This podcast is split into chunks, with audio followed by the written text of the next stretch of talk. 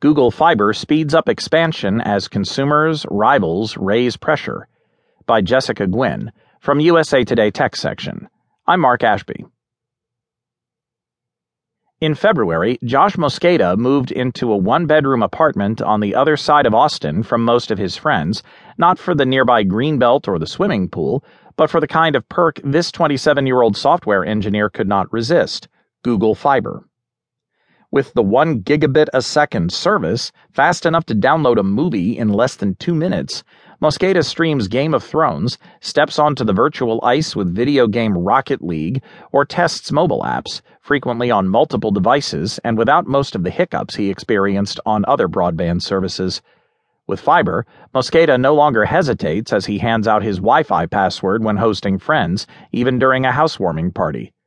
Every time I say that I have Google Fiber, people freak out, says Mosqueda, and I say you should freak out. It's amazing.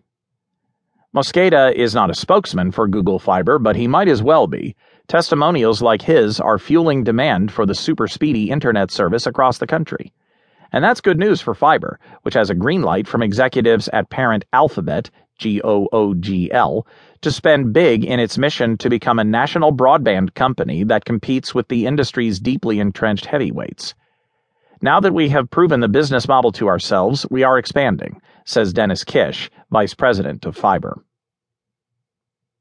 Gigabit Wars. Yet demand is spreading far faster than fiber is. Fiber operates only in a handful of cities, with six more being built out, and it's in discussion with 13 more cities.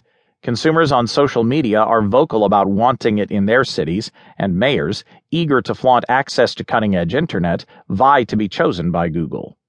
The slow pace of expansion is frustrating some consumers, and it's allowing competitors to race ahead. Among them, AT&T, whose Gigapower network is already in 25 major metropolitan areas and is expanding to an additional 31, many of them this year. AT&T is also experimenting with a 5G wireless service in Austin with speeds of up to 14 gigabits per second in early tests. Comcast has rolled out gigabit service in Atlanta and Nashville and plans to introduce it this year in Chicago, Detroit, and Miami, with more markets coming. It also offers 2 gigabits a second service called Gigabit Pro, and Comcast is testing a new wireless service that delivers speeds approaching 1 gigabit. Welcome to the Gigabit Wars. Who will win? You.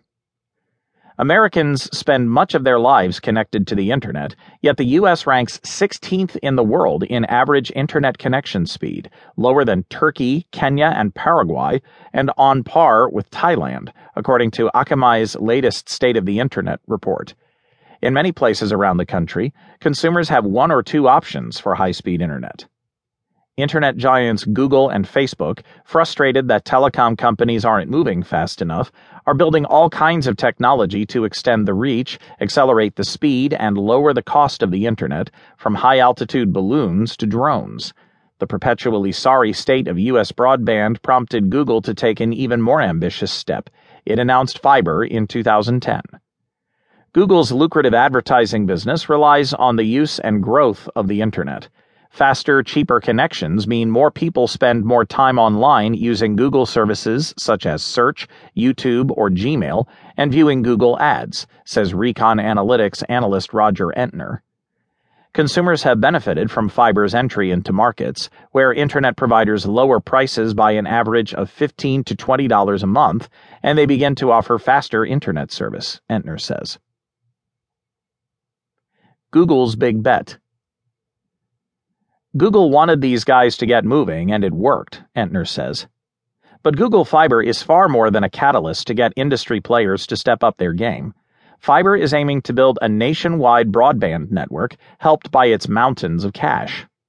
It's trying new strategies, such as lowering costs by tapping into existing networks rather than building them from scratch it's also experimenting with wireless technology that could help Google spread the service farther faster because it won't have to build out or buy fiber networks. Fiber plans to start testing the technology in Kansas City and have a network running by the end of 2017. And in June, Google Fiber said it would buy WebPass, a wireless point to point service focused on apartment buildings and condominiums. It is indeed a real business, and it's serving